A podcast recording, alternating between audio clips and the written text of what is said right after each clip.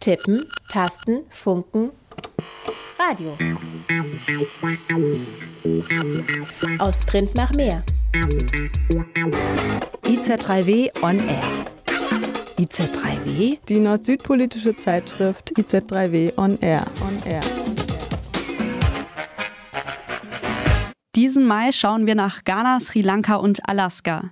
In Ghana haben wir einen kleinen Küstenort besucht, der mit dem Meer, dem Salz und dem Klimawandel kämpft. In Alaska geht es um den Kampf gegen die Ölförderung. Indigene Gruppen und Umwelt- und KlimaaktivistInnen wollen das Willow-Ölförderprojekt stoppen. Denn mit Ölförderung gibt es keine fossilfreie Energiewende.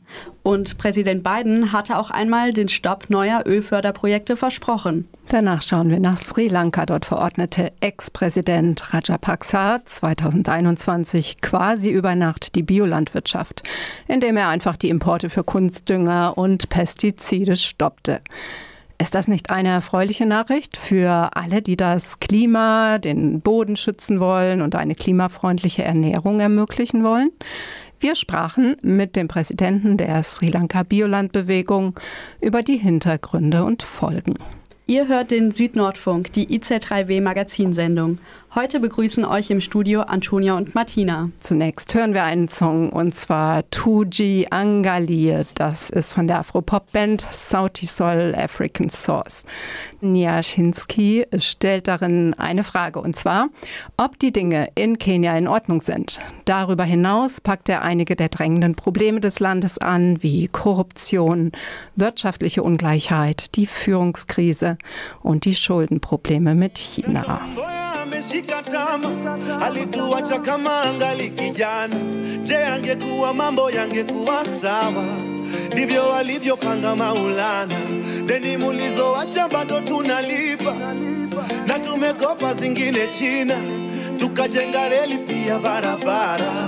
Zilizobaki watu wakasanya, so tujiangalie, tujiangalie. Tuko pabaya leo kuliko jana, sikio la kufa halisikii dawa. Tuko kwa Twitter tunajibizana, tujiangalie bane. Tuko pabaya leo kuliko jana, tusipoziba ufa tutajenga kuta. Tusake zetu tungali vijana. Waumini kwa matrina, pasi kwa bima, kushoto fungu la kumi, sadaka kulia. Ndio maana mbele ya kanisa mheshimiwa anakula sakramenti kabla ya raia. Ah, siku za mwisho zimeshawadia, na revelation inatuambia hii generation inachoma picha. Ni generation yetu, so tujiangalie, hey, tuko pabaya leo kuliko jana. Sikio la kufa halisikii dawa. Tuko kwa Twitter tunajibizana. Tujiangalie, tuko pabaya leo kuliko jana. Tusipoziba ufa tutajenga kuta. Tusake zetu tungali vijana.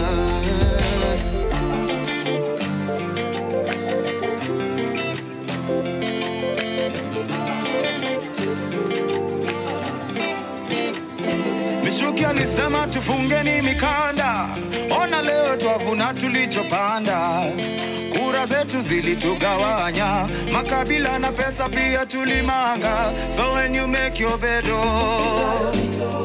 usingizi gani tumelala? Tutajua tujui, Vision twenty thirty tabaki ni story. Tujiangalie, tuko pabaya leo kuliko jana. La kufa halisikii dawa. Tuko kwa Twitter tunajibizana. Kofi Annan, I'm richer than my neighbor, but we're both in a... Das war der Song Tuji Angali von Nyashinki von der Afro-Pop-Band Sauti Sol. Und jetzt blicken wir nach Ghana. Die Nachricht heftiger Sturmfluten im Volta-Delta ganz im Osten des Landes schafften es vor zwei Jahren in die Medien. Hier wurde der Ort Keta zweitausendeinundzwanzig von einer Flutwelle erfasst. Über viertausend Menschen verloren ihr Zuhause. Doch nicht nur hier kämpfen die Menschen mit den Folgen des Klimawandels.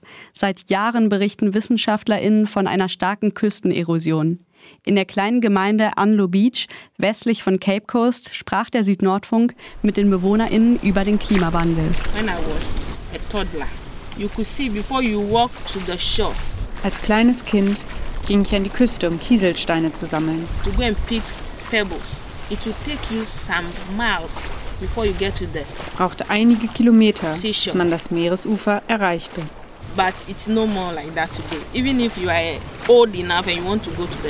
Aber das ist heute nicht mehr so.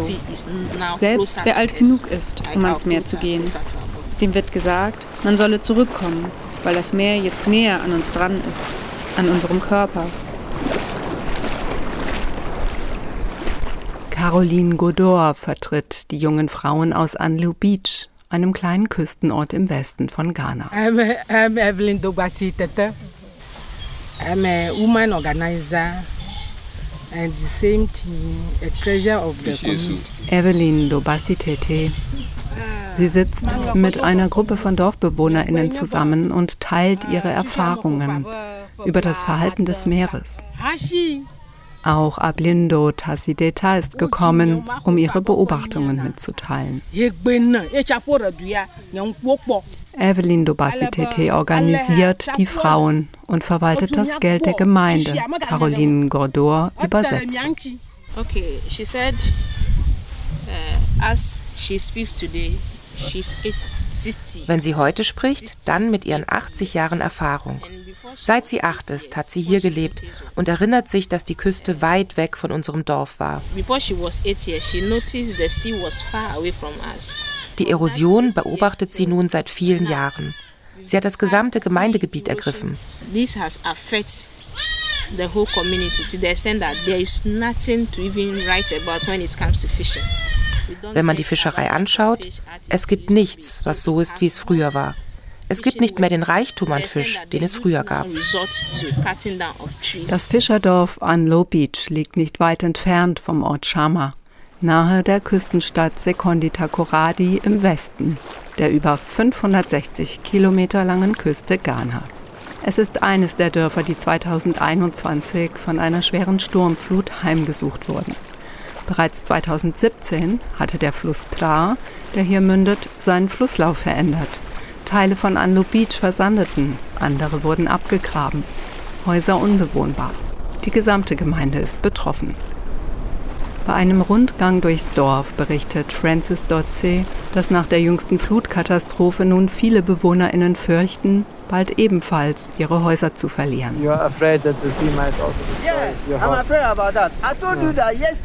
Auch ich habe Angst davor. Wie ich dir gesagt habe, gab es erst gestern ein Treffen der jungen Leute aus dem Dorf, dort drüben, wo wir uns vorhin getroffen haben. Wir haben darüber geredet. Eine Person sagte, schau, dort vorne, bei den Bäumen, dort kannst du sein Haus sehen. Er sagte, immer wenn er schläft, denkt er darüber nach, was passieren wird, wenn das Meer sich wieder erhebt. Wo wird er dann mit seinen Kindern wohnen? Das ist es, was er gestern gesagt hat.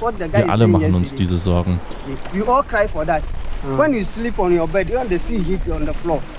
Wenn du im Bett liegst, kannst du das Meer hören, wie es auf den Boden schlägt. Wir, die jungen Leute, reden immer wieder darüber, so wie gestern. Mit der Sturmflut zweitausendeinundzwanzig berichtete auch die Presse über den Klimawandel in Anliu Beach. Die Ghanaian Times schreibt am elften November zweitausendeinundzwanzig, nachdem vor kurzem eine Flutwelle einige Häuser zerstört hatte und die Trümmer im Meer schwammen, sagte der Abgeordnete für das Wahlgebiet Anliu Beach, Samuel Borlu, seine Familie wohne seit etwa hundert Jahren in der Gemeinde und habe noch nie eine solche Verwüstung erlebt. Die Abteilung für Ozeanographie und Fischerei der Universität Ghana berichtet bereits zweitausendelf. Zwischen neunzehnhundertvierundsiebzig und zweitausendfünf haben sich die Küsten im Westen Ghanas im Durchschnitt um einen Meter pro Jahr zurückgezogen. Und in einer Studie der humanitären Organisation U S A I D heißt es, eine Schätzung zur Küstenveränderung im letzten Jahrhundert zeigt, die Küste von Cape Three Points bis Anliu Beach hat einen Verlust von eins Komma sechs Metern pro Jahr erfahren. With, uh, any bit of a little rise in water level. Bei jedem kleinen Anstieg des Meeresspiegels steigt die Wahrscheinlichkeit einer Sturmflut oder einer Aufschüttung von der Seeseite her, sodass flache Strände immer leicht überschwemmt werden.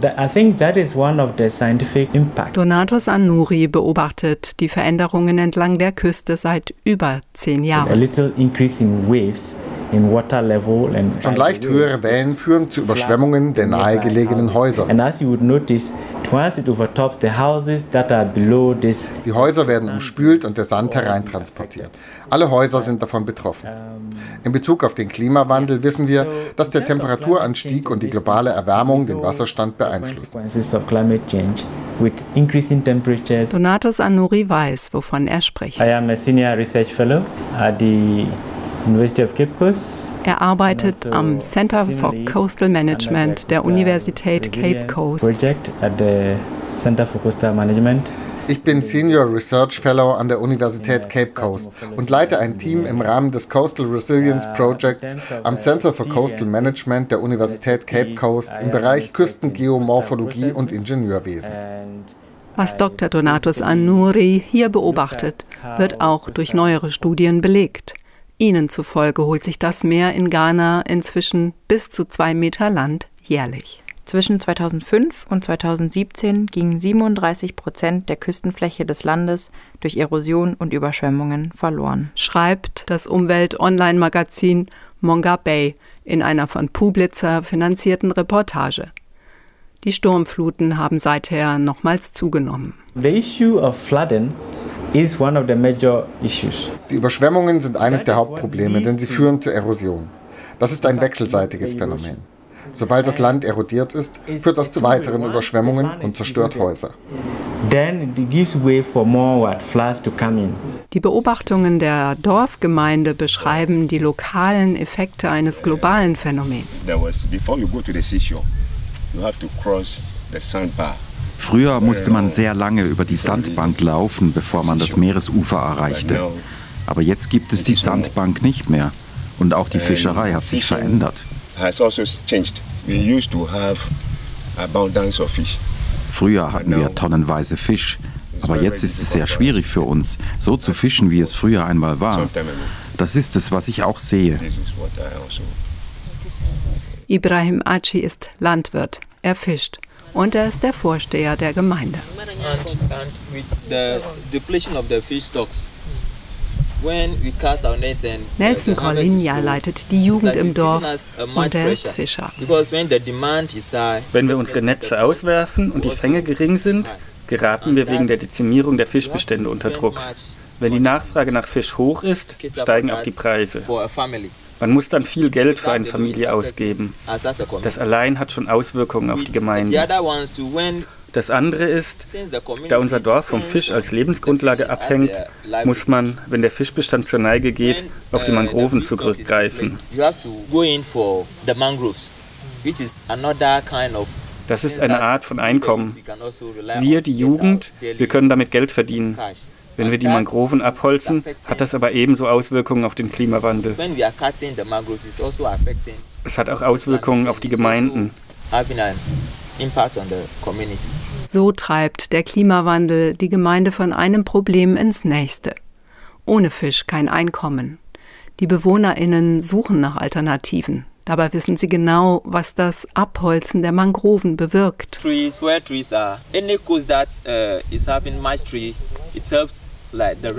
Jede Küste, die viele Bäume hat, trägt dazu bei, dass ausreichend Niederschläge zur richtigen Zeit fallen. Außerdem produzieren die Bäume Sauerstoff. Wir haben also frischen Sauerstoff. Ohne diesen Wald gibt es vermehrt schlechtes Wetter. Das ist der Effekt. Auch brüten die Fische in den Lagunen, in den Mangroven. Je weiter wir die Mangroven abholzen, desto mehr wandern die Fische ab, auf der Suche nach anderen Brutplätzen. Die Gemeinde ist nicht klein. Sie zählt über viertausend Menschen und es sollte etwas getan werden, um ihre Probleme zu lindern. Im Hinblick auf die Erhaltung der Küste schlage ich vor, dass der Gemeinde einige Mittel zur Verfügung gestellt werden, um mehr Mangroven zu pflanzen und das Gebiet zu begrünen. Wenn wir eine gesunde, dichte Vegetation haben, kann das Gebiet wirklich gestärkt und das Problem, mit dem die Leute konfrontiert sind, verringert werden. Wenn die Brutgebiete der Fische durch die schwindenden Mangroven verloren gehen, betrifft das direkt die Ernährung. Und zugleich macht es die Küste noch verwundbarer. Doch nicht nur die Ursachen der Küstenerosion sind der Gemeinde wohl bekannt. Es gibt zahlreiche Ideen und Lösungsvorschläge, um die zerstörerische Kraft des steigenden Meeres aufzuhalten. Allerdings passiert in Anlo Beach bisher fast nichts.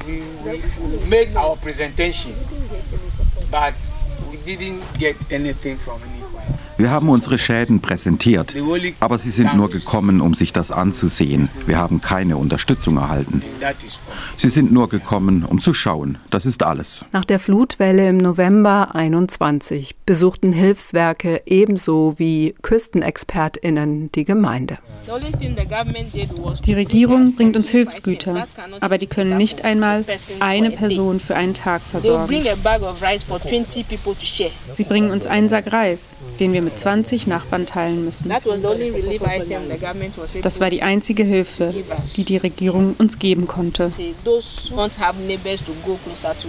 Auch das hat negative Auswirkungen auf die Lebensbedingungen der gesamten Gemeinde. Auch Donatus Anuri kennt die schwierige Situation der DorfbewohnerInnen. Sehen Sie, wir sind Forscher. Wir sammeln Daten und analysieren diese für Veröffentlichung. Wir erteilen Ratschläge. Wir teilen den Bericht mit den Regierungen und anderen Behörden, die sich die Berichte ansehen und Maßnahmen ergreifen sollen. Ich sage also, was wir tun, ist Forschung. Wir kommen nicht, um dort eine Lösung umzusetzen.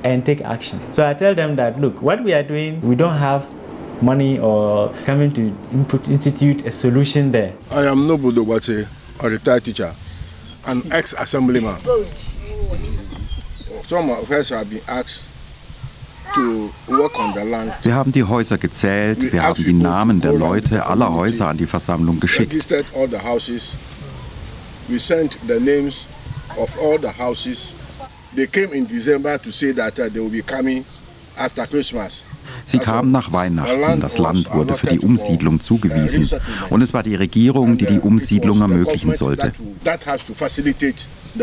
Und das ist das Ende.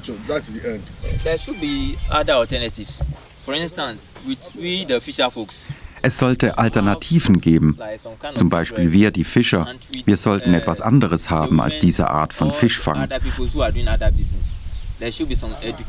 Und auch die Frauen und Leute, die andere Geschäfte machen, die davon leben, sollten darüber aufgeklärt werden, wovon sie außer vom Fischfang ein Einkommen erwirtschaften können. So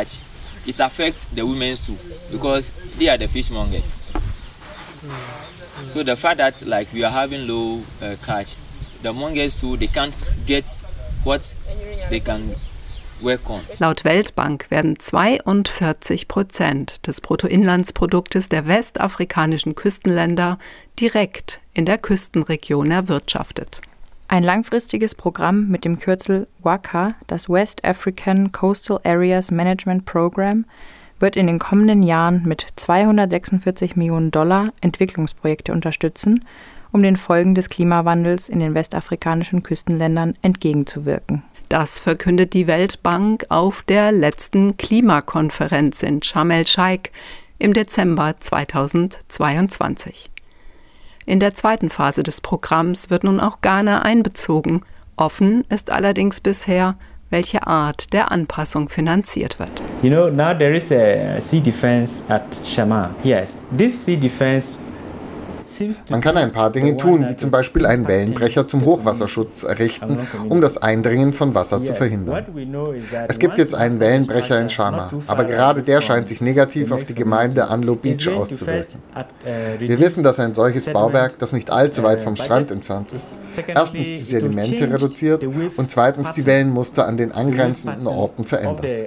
Dies könnte einer der Faktoren sein, die die Probleme an der Küste von Anlo Beach noch verschärfen. Daher wird es für die Region und die Regierung bzw. das Land schwierig sein, eine einheitliche Lösung für ein Gebiet zu finden und damit das gesamte Küstenproblem zu lösen. Denn ein Wellenbrecher hat andernorts auch verstärkende Effekte und verursacht so neue Probleme. Just do one solution and for and and then solve the problem, because it is creating multiple problems. Yeah, and it seems like it may not stop because we have already put in several sea defenses along the coast. In Anbetracht dieser Beobachtungen sind die Hoffnungen der BewohnerInnen von Anlo Beach auf einen der Küste vorgelagerten Wellenbrecher mit Vorsicht und Expertise zu betrachten. Es braucht eine kleinteilige, angepasste Lösung für die gesamte Küste. Young people, we are, we have to come together and we must make sure, we must advocate for greener or nature-based solutions. Wir müssen sicherstellen, dass wir uns für grüne oder naturbasierte Lösungen einsetzen. Die meisten Regierungen entscheiden sich jedoch aus politischen Gründen für graue Lösungen oder dafür, im Sinne eines Hard Engineering große Bauwerke zu errichten, weil sie gut sichtbar sind. Aber wir stellen fest, dass diese technischen Bauten sehr teuer sind und damit das Problem nicht aufhören wird. The problem is not stopping. So we should uh, we should try to advocate for Also sollten wir versuchen, für naturbasierte Lösungen einzutreten und auf Verhaltensänderungen hinzuwirken. Das W A C A-Programm der Weltbank hat fünf Millionen Dollar der versprochenen zweihundertsechsundvierzig Millionen für die Regeneration von Mangroven bereitgestellt. Mit dem Mangrove Blue Carbon Pilot Program sollen in zwanzig Jahren dreitausend Hektar Mangrovenwald aufgeforstet und geschützt werden. Doch die Zeit rennt. Die Menschen in Anlo Beach brauchen jetzt Alternativen.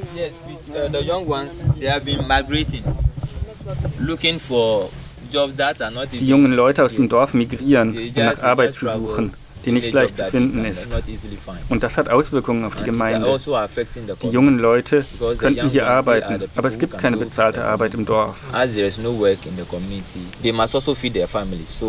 Doch sie müssen auch ihre Familien ernähren, also müssen sie sich auf die Suche nach bezahlter Arbeit machen. Im Goldabbau zum Beispiel. Einige schließen sich dem industriellen Goldbergbau an, andere betreiben informellen Abbau von Gold. Es sollte Alternativen geben, zum Beispiel wir, die Fischer. Wir sollten etwas anderes haben als diese Art von Fischfang.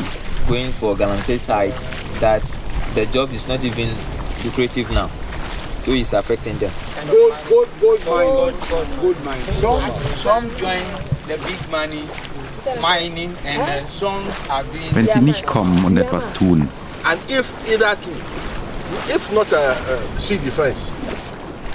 zum Beispiel die See ausbaggern, damit die Küste mehr Wasser aufnehmen kann, dann wird der Tag kommen. Eines Tages wird es so sein. Dann wird das Meer über uns hinweggehen, genau hier, wo wir jetzt sitzen.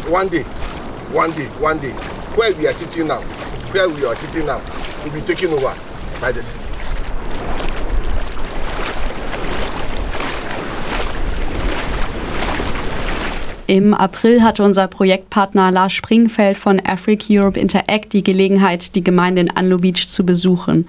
Und die Reportage wurde gefördert vom Mindchanger-Programm der Stiftung Entwicklung und Zusammenarbeit in Baden-Württemberg als Teil des Projekts Change Your Mind, Turn the Tide.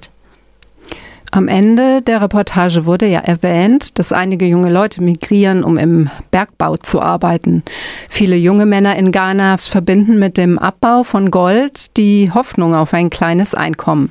Als zweitgrößter Goldexporteur des Kontinents zieht der Goldbergbau in der Tat Tausende von jungen Arbeitskräften an, nicht nur aus Ghana, sondern auch aus den angrenzenden westafrikanischen Ländern.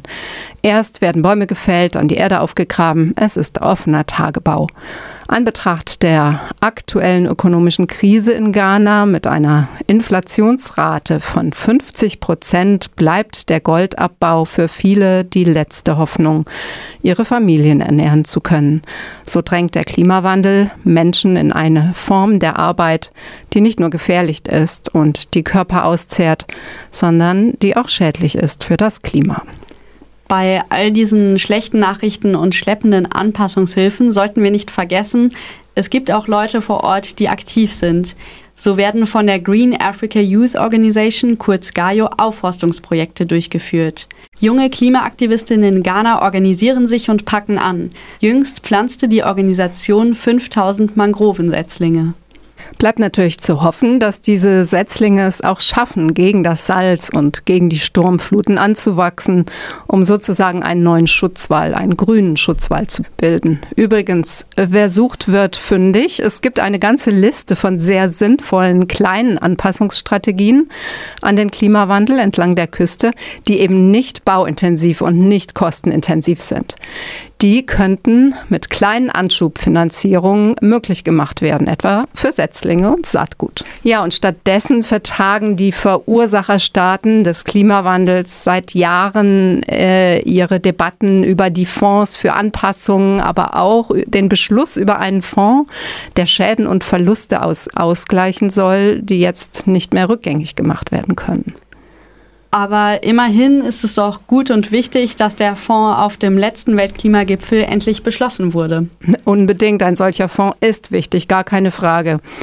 Doch wie wir gerade gehört haben, können wir ja nicht davon ausgehen, dass die staatlichen Gelder alleine die Probleme der Menschen lösen und zwar jetzt auch angepackt werden. Im Gegenteil. Kapital- und bauintensive Großprojekte bringen oft ihre eigenen Probleme mit sich. Und allein für die Umsetzung ihrer im Pariser Klimaabkommen festgelegten Beiträge zur Bekämpfung des Klimawandels benötigt das Land Ghana bis zwanzig dreißig etwa neun Komma drei Milliarden Dollar. Die Finanzierungslücken, die sind also echt riesig. Wichtig wäre es jetzt sofort, die Betroffenen zu befähigen, selbst verhältnismäßig einfache und kleine Lösungen vor Ort umzusetzen. Weitere Infos auch zu diesen Lösungsansätzen findet ihr in den Shownotes zu dem Beitrag. Weiter geht's nochmal mit Musik und zwar mit Kwaku the Traveler von Black Sheriff, einem ghanaischen Rapper und Songwriter.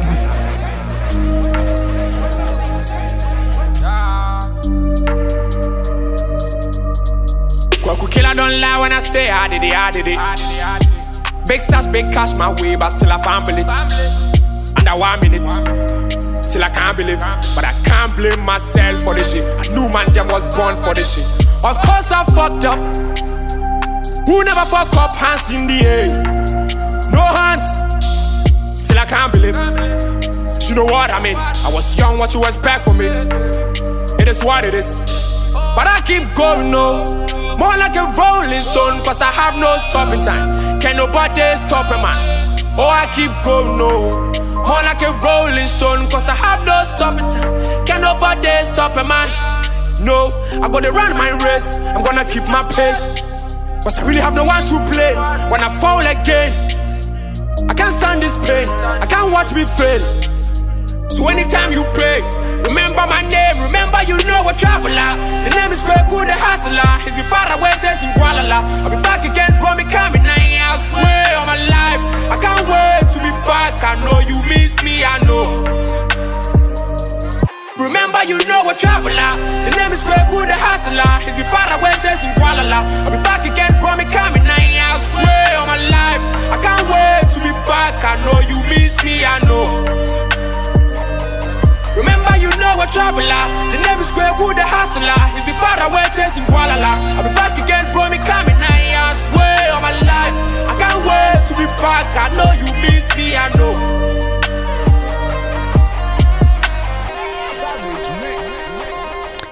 Das war Kwaku the Traveler von Black Sheriff, einem ghanaischen Rapper. Ihr hört den Südnordfunk auf hundertzwei Komma drei Megahertz bei Radio Dreieckland.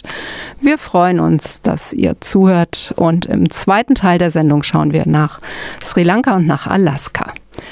Kein Essen, kein Treibstoff, ein kollabierendes Gesundheitssystem und eine galoppierende Inflation. Das war der Anlass der Proteste in Sri Lanka, die Präsident Rajapaksa im Juli zweitausendzweiundzwanzig zu Fall brachten.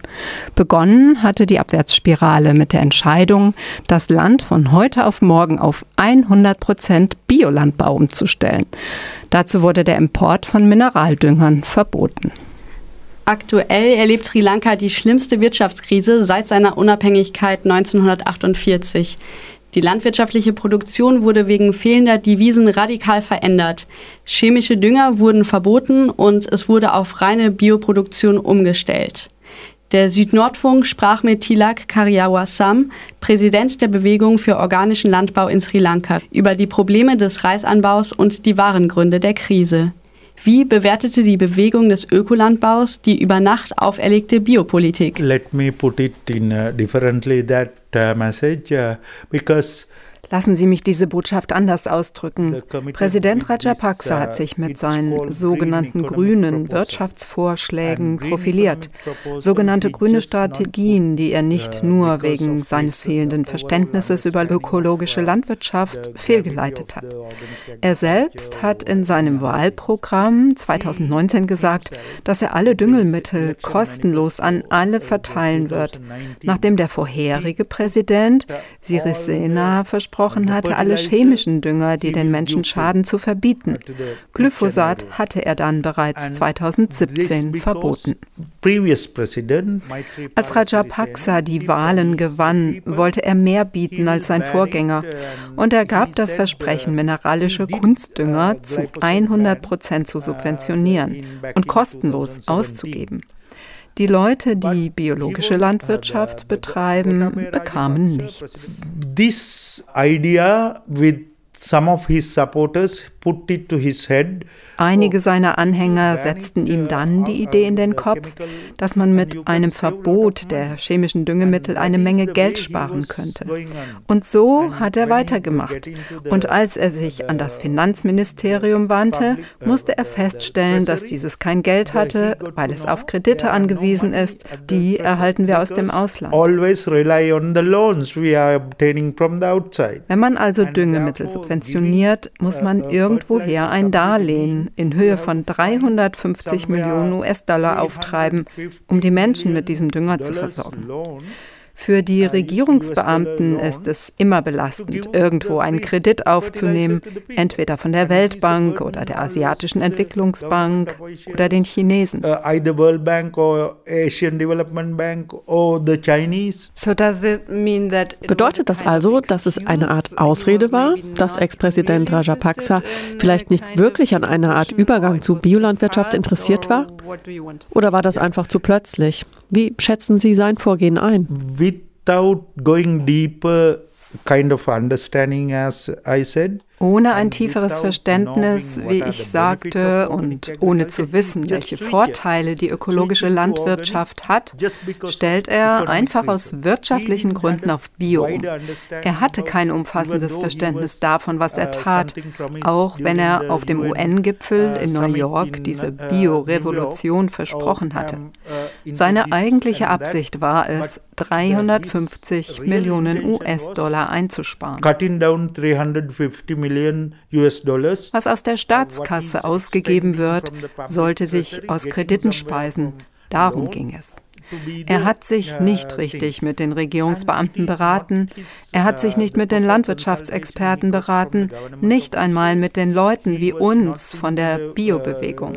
Hätte er mit uns gesprochen, hätten wir ihm gesagt, dass er nicht von heute auf morgen zu hundert Prozent umstellen kann. Denn in den dreißig Jahren, in denen wir mit den Landwirten arbeiten, haben wir die Erfahrung gemacht, dass ein angemessener Ansatz gewählt werden muss. Die Beratung, das ist der Schlüssel. Und die Landwirte selbst müssen ihre Betriebe auf der Grundlage von Kenntnissen umstellen. Lassen Sie uns zunächst über die Krise sprechen, die mit dem Verbot scheinbar einherging. Agricultural production declined after the ban, this is a fact. Die landwirtschaftliche Produktion ging zu dieser Zeit ja tatsächlich zurück. Die Menschen sahen sich mit extrem hohen Lebensmittelpreisen konfrontiert und infolgedessen steigen Hunger und Unterernährung an. Außerdem gab es zur gleichen Zeit eine Treibstoffknappheit. Wie ist die Situation heute? Diese Krise ist nicht nur wegen der verordneten Umstellung entstanden, sie war schon eine Weile da. zweitausendachtzehn gab es einen großen Angriff auf viele Hotels in Colombo durch den Bombenanschlag zu Ostern und der hat den Tourismus getroffen. Wegen dieses Anschlags kamen kaum mehr ausländische Dollars ins Land. Der Tourismussektor, einer der Schlüsselsektoren der Wirtschaft, brach zusammen. Und dann, im Jahr zweitausendzwanzig, senkten das Coronavirus und Covid die meisten Exporte auf ein Nullniveau.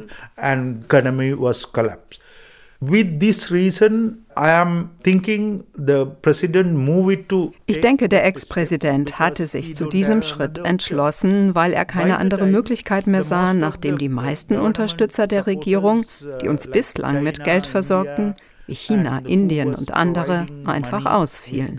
Obwohl wir unsere natürlichen Ressourcen aufs Spiel setzen, bekamen wir von diesen Ländern bis dahin eher regelmäßig Kredite. Und die sind wichtig, weil wir keinerlei Weizen im Land anbauen. Wir importieren Weizenmehl zu hundert Prozent und auch Linsen werden importiert. Kartoffeln, Zwiebeln, Chilis und die meisten anderen Lebensmittel kommen aus dem Ausland. Es fehlte also plötzlich das Geld, um diese Güter zu importieren. So wurden Lebensmittel knapp. Die Krise war also schon vor dem Importstopp für chemischen Dünger da. Nur, die Krise wird mit dieser Bio-Botschaft in Verbindung gebracht und der wahre Grund wurde verkehrt. Die Medien und die Politik haben die Umstellung auf Bio ganz grundsätzlich in Frage gestellt. Und die Opposition ging auf die Straße und forderte, gebt uns Dünger, gebt uns Dünger. Demanding, give us fertilizer, give us fertilizer, like that. And the media, all these chemical companies who are Und all die Agrarfirmen, die in der modernen Pflanzenzüchtung arbeiten, wurden von den Medien kontaktiert. Diese Unternehmen und akademische Kreise sagten dann, wir arbeiten daran und suchen nach Lösungen für die Hungerkrise. Was passierte? And what happened? After even the President Rajapaksa left from the government, nach dem Rücktritt von Präsident Rajapaksa kamen alle, die F A O, das Welternährungsprogramm, U S A I D und andere. Sie kamen ins Land und haben wieder chemische Dünger verteilt. Chemical fertilizer. Actually, supporters of big business agriculture are using the current debate and the Die Agroindustrie benutzt also dieses Debakel auch medial, um zu einer energieintensiven Landwirtschaft zurückkehren zu können. Mit welchen Herausforderungen sehen Sie sich als jemand, der Ökolandbau propagiert, dadurch konfrontiert? What are the challenges then for you who are promoting organic farming? The small, what is called connection into the food crisis, what you were asking. Zu der Frage, ob die hohen Preise für Nahrungsmittel eine Ernährungskrise ausgelöst haben. Haben Sie schon von Menschen gehört, die gestorben sind? Nein, wir haben genug Nahrungspflanzen im Land, aber die zählen nach den Definitionen der internationalen Akteure nicht. Es gibt Jackfruit, Kokosnuss und Brotfrucht. Wenn man Jackfruit und Kokosnuss zusammen zubereitet, hat man eine Mahlzeit. You are completing your one meal. Let me come to the your question. From the beginning we were criticizing President. Wir haben den Präsidenten von Beginn an für seine Politik kritisiert. Es sollte keinesfalls eine Übernachtaktion sein. Es braucht einen fünf- bis zehn-Jahresplan mit finanziellen Hilfen und einer Zeit der Umstellung. Die Beratungsdienste müssen dafür gerüstet sein. Trotz der Ad-Hoc-Aktion gab es aber Bauern, die mit der Umstellung begannen. Mit denen arbeiten wir jetzt, mit Unterstützung zahlreicher Organisationen, wie den Agronauten, Brot für die Welt und anderen. Wir suchen nach Absatzmärkten und vor allem helfen wir beim Aufbau der Bodenfruchtbarkeit. Denn wenn die verloren geht, ist es ihr Aus. Es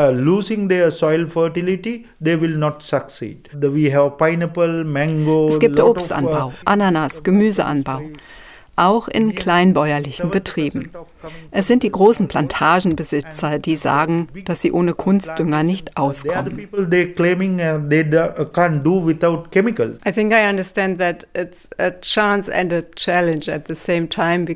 Insofern war die Politik für die Ökolandbaubewegung vielleicht ein Risiko und gleichzeitig auch eine Chance. Um den Hintergrund all dessen besser zu verstehen, erklären Sie gerne nochmal, wie sich der Reisanbau in Sri Lanka historisch entwickelt hat. What are the risks then of agribusiness rice production in Sri Lanka and the effects on the people and the farmers? Yeah, before fifties. Vor den neunzehnhundertfünfziger Jahren war unser Reisanbau komplett organisch. Nach den fünfzigern und insbesondere nach den sechzigern, als die grüne Revolution einsetzte, kamen viele Hilfsmittel durch die Welternährungsorganisation ins Land. Sie machte sich die Mühe, unser landwirtschaftliches System einem Wandel zu unterziehen und mit chemischen Düngern zu arbeiten. Die Landwirte und die Beratungsstellen wurden entsprechend geschult. Und natürlich gab es zunächst höhere Ernteerträge, auch dank der eingeführten Hochleistungssorten. Of course, there is a production increase with the different varieties and all that. But what was Doch was bedeutet das für die Bauern? Sie mussten das Saatgut ständig käuflich erwerben. Vorher hatten sie selber ihr Saatgut erzeugt und geschützt. Nun haben sie es verloren. Sie sind darauf angewiesen und davon abhängig, ständig Saatgut zu kaufen. Die Hochertragssorten haben zudem das gesamte Anbausystem nie gestärkt. Stattdessen benötigen die Bauern jetzt sehr viel Wasser. Sie sind arbeitsintensiv im Anbau und sie erfordern hohe Gaben von Mineraldüngern. All das hat manchen Bauern sogar in den Selbstmord getrieben. And all this directed farmers into a suicide. And not only that, in the long term they were ill. Nicht nur, dass langfristig die Leute erkranken, vor allem an einer sogenannten unbekannten, aber chronischen Nierenkrankheit. Man fand schließlich heraus, dass die Dünger schlechter Qualität mit Schwermetallen kontaminiert sind, mit Chrom, Cadmium, Quecksilber und Arsen. Contaminated with the unwanted heavy metals like chromium, cadmium. Weil die Landwirte diesen giftigen Stoffen ausgesetzt sind, büßen sie ihre Fitness ein. Die Krankheit ist tödlich. Das staatliche Gesundheitspersonal ordnet diese Krankheit noch immer nicht eindeutig zu. Allerdings gibt es Gesundheitsexperten wie Doktor Gamampile, die sagen, das würde schlicht geleugnet und es gäbe einen direkten Zusammenhang mit den Agrochemikalien. Having a direct connection with the agrochemicals from that irrigation water.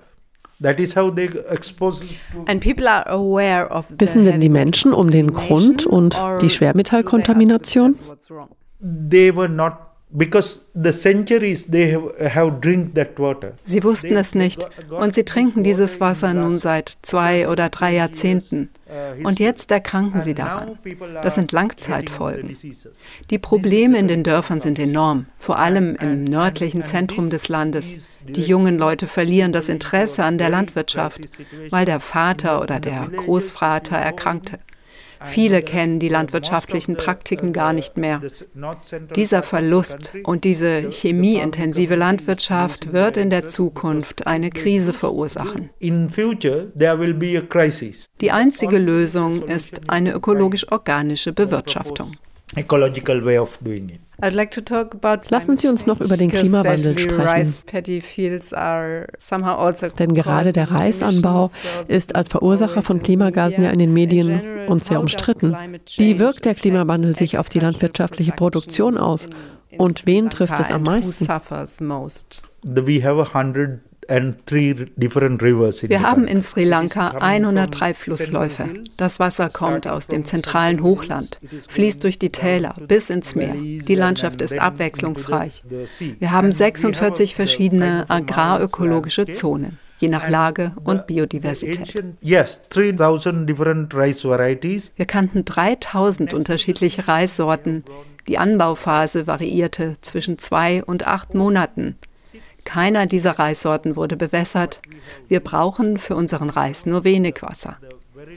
Wir müssen jetzt intensiv bewässern und mit der Bewässerung wird viel Methan produziert. Daher kommen heute die Klagen der Klimawissenschaft. Auf der anderen Seite, je weniger du bewässerst, desto eher kann Reis auch C O zwei binden. Das kann auch ein Vorteil sein, solange man nicht bewässert. Früher bauten wir den Reis im Hochland an, ohne Bewässerung. Now in many part of the country we have a problem with the wrong use of the our landscape. Wir haben also ein Problem der falschen Landnutzungsmethoden. Und mit dem Anstieg des Meeresspiegels kommt nun das Salz in die Felder. Früher waren wir auf das Salz eingestellt. Wir hatten salzresistente Reissorten. Die meisten gingen verloren Doch zum Glück gibt es noch einige Sorten. Die Bauern haben noch etwas Saatgut.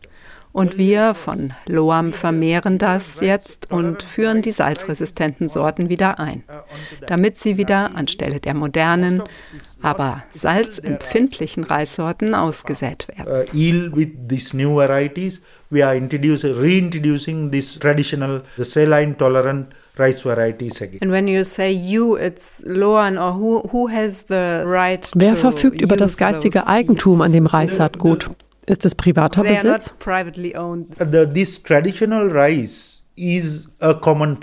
Die traditionellen Reissorten sind ein Gemeingut, kein Privatbesitz. Die Bauern vermehren das Saatgut, es ist nicht das Eigentum von Unternehmen. Früher gab es so etwas wie Eigentumsrechte ja gar nicht. Doch heute versuchen die Bauern, eine Form von Nutzungsrechten im Rahmen der Saatgutgesetzgebung zu erlangen.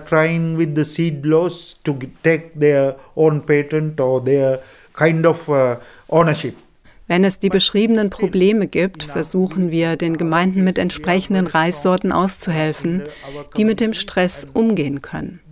Dieses Jahr arbeiten wir dank der Unterstützung der Agronauten mit rund tausend Kleinbauern zusammen, die vom Klimawandel betroffen sind. Ja, das ganze Interview fertig hören könnt ihr dann auf w w w punkt i z drei w punkt org. Wir machen weiter kurz mit Musik, und zwar hört ihr die Hip-Hop-Künstlerin Dede Bars, Ghana, mit dem Song Sri Lanka. Team, na minyanko ni kwesi min team. Na mako shapa sam topi chat. Tiri wontu min team. And China twenty eighteen. Batak. Mi tiempa won film. Mata fwenya tabai. Mato ho sende wontu min team. Anonko phone Picasa. Wona so was in Santa. Azontu wo mi o salsa. Wotu kwantu kwan Sri Lanka. Anonko phone Picasa. Wona so was in Santa. Azontu wo mi o salsa. Wotu kwantu kwan Sri Lanka. Bless. Bless. Bless. Fake friends out of my life. Mommy can't trim, Papa can't take these friends out of your life. They out of my life. That's a like Kobe this a one gallon or take away two by three. Where who my mom and the queens be no or the walk or bosom the fight. Über U S-Präsident Biden sagen Indigene und Klimaaktivistinnen, er hat uns den Übergang zu sauberer Energie versprochen. Sie kritisieren, dass er dieses Versprechen nicht hält und stattdessen dem Willow-Ölbohrprojekt in Alaska zugestimmt hat. Der Bundesstaat Alaska profitiert erheblich von den Steuereinnahmen dort tätiger Ölkonzerne. Die Finanzierung der Staatsausgaben ist ohne die Einnahmen aus der Ölindustrie aktuell kaum möglich. Wohl auch deshalb hat ConocoPhillips, ein international tätiger Energiekonzern in Alaska, enormen Einfluss. Das beantragte Willows Project wurde Anfang März zweitausenddreiundzwanzig grundsätzlich genehmigt. Es wäre das größte neue Ölfördervorhaben in den U S A. Aber ich glaube, ich bin der Einzige, vielleicht nicht der Einzige, aber der Einzige, der kandidiert, der oben am Polarkreis war. Erinnern Sie sich an die große Ölkatastrophe, die sich dort ereignet hat? Ich war mit einem Hubschrauber über dem Nordpolarmeer und habe gesehen, was dort vor sich geht. Wie die Gletscher zu schmelzen beginnen und wie die Karibus und alle anderen dort leben. Dort oben ist eine Menge los und ist ein wirklich gigantisches Problem. Und übrigens, keine Bohrungen mehr im Bundesgebiet. Punkt. Punkt, aus, fertig. Im Polarkreis hätte es besonders katastrophale Auswirkungen, wenn wir das tun würden. Period, period, period.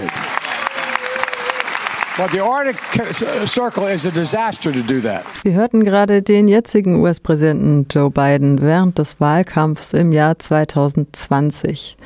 Als der damalige Präsidentschaftskandidat gefragt wurde, wie denn seine Haltung zu diesem Thema sei, sagte er explizit, ich bin absolut gegen Bohrungen in der Arktis.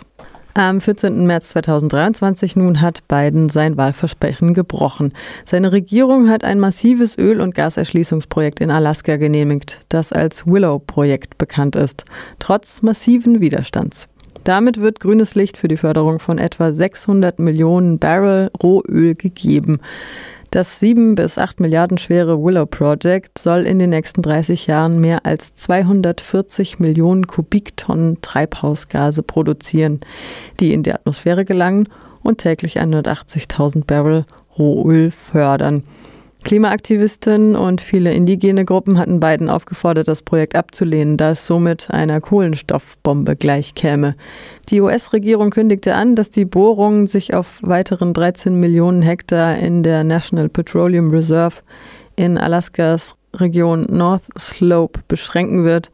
Im Vorfeld der Genehmigung des Willow Project versprach die Biden-Administration außerdem auch Schritte zur Reduzierung der Ölbohrungen in anderen Teilen der Arktis.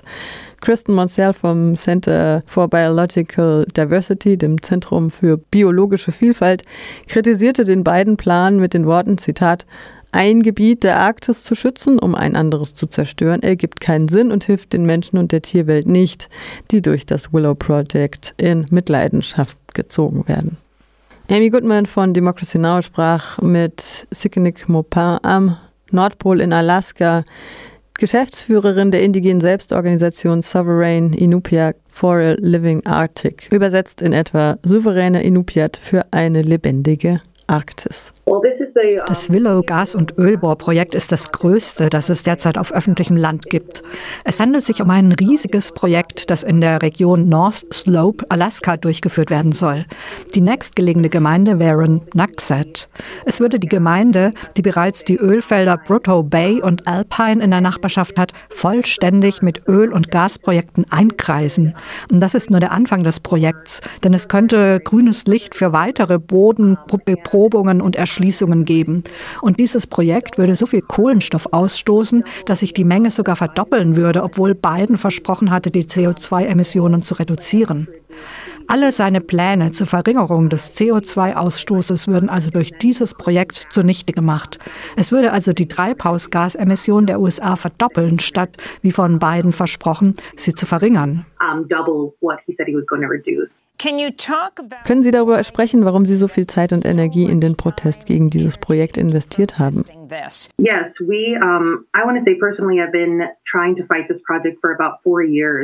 Ja, wir, also ich persönlich versuche seit etwa vier Jahren, dieses Projekt zu bekämpfen. Auf einer persönlicheren Ebene, meine Mutter lebt in Nokset. Meine Familie stammt aus Nokset. Und obwohl ich nicht dort aufgewachsen bin, empfinde ich eine tiefe Verbundenheit und Liebe zu dieser Gemeinde. zweitausendachtzehn wurde ich zu einem Planungstreffen für ein Luftqualitätsüberwachungssystem eingeladen. Derzeit ist ConocoPhillips der Eigentümer des einzigen Luftqualitätsüberwachungssystems in Nokset und besitzt auch den größten Teil der Forschungseinrichtungen, die für die Sicherheit dieses Projekts erforderlich sind, damit dieses vorankommt. Wir haben uns also die zehn wichtigsten Schadstoffe, die ConocoPhillips ausstößt und die der U S-Umweltschutzbehörde vorgelegt werden müssen, angesehen und haben uns auch die möglichen Auswirkungen angesehen, die diese Stoffe haben können, wie Krebs, Atemwegserkrankungen und andere Dinge. Sogar die Änderung des Geschlechts eines Kindes im Mutterleib von männlich zu weiblich. An dieser Sitzung nahmen auch Mitglieder der Gemeinde und ein Jugendrat teil. Viele von uns stellten fest, dass wir diese Krankheitsfälle in unserer Familie erlebt haben. Wir hatten eine Zunahme von Krebs- und Atemwegserkrankungen festgestellt. Und zweitausendzwölf gab es einen Blowout des spanischen multinationalen Öl- und Energiekonzerns Repsol. Der hat dazu geführt, dass ein Kind aus dem Dorf aus medizinischen Gründen evakuiert werden musste. Ein anderes hat seitdem dauerhafte Gesundheitsprobleme mit den Atmungsorganen. Viele Menschen haben Beschwerde eingereicht. Vor kurzem gab es ein Gasleck in der Nähe von Nokset auf dem Ölfeld von Alpine und das Dorf wurde nicht evakuiert.